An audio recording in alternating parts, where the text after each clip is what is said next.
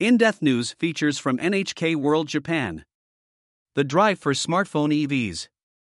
In a sign of the times, a major player in the smartphone industry is poised to enter the auto market. It reflects the drastic changes taking place in the shift to electric and self driving vehicles, both for manufacturers and users. Foxconn, the world's largest contract manufacturing company, is better known for producing iPhones.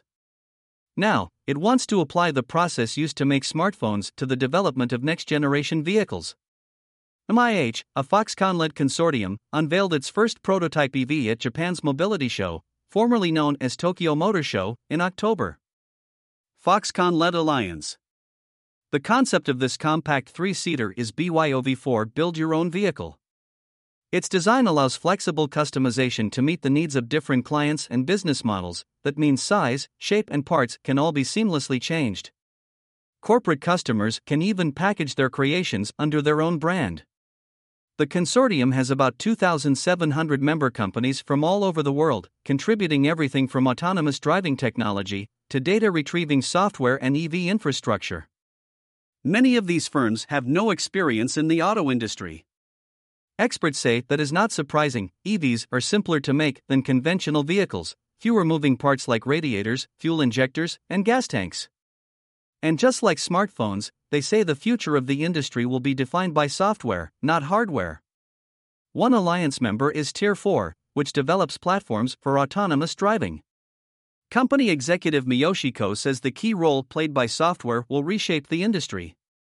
We believe EVs and software defined vehicles will lead to a more open ecosystem and standardization in the industry, says Co. MIH is one of the leaders in trying to pursue this open ecosystem. Open ecosystems. The CEO of MIH Consortium is Jack Cheng, co founder of NIO, one of China's largest EV makers. He says the push to create an open ecosystem will lead to major disruption of the industry. Car companies are very closed, they look to protect everything within their domain. We'll open it up and then we'll bring in more of the developers. Cheng says just as smartphone software gets updated every 3 to 6 months, consumers will also be looking for the same upgrades in future cars. Cheng says standardized components mean there will be less profit in making hardware, cars. He says future revenues will come from selling apps that enhance the driving experience. For that reason, the consortium is jockeying to be the platform of EV software, like iOS for iPhones or Android for other smartphones. MIH Consortium faces challenges. So, can they succeed? Fukao Sanshiro, senior fellow of Itochu Research Institute, says one of the biggest advantages for the consortium is the company leading it. Foxconn supplies devices for global companies such as Apple, so they have a good track record for procuring components, especially semiconductors. Semiconductors are key components for EVs and self driving cars. Next generation vehicles will need a vast number of sensors and secure connections to the internet. But Fukao also points to some challenges.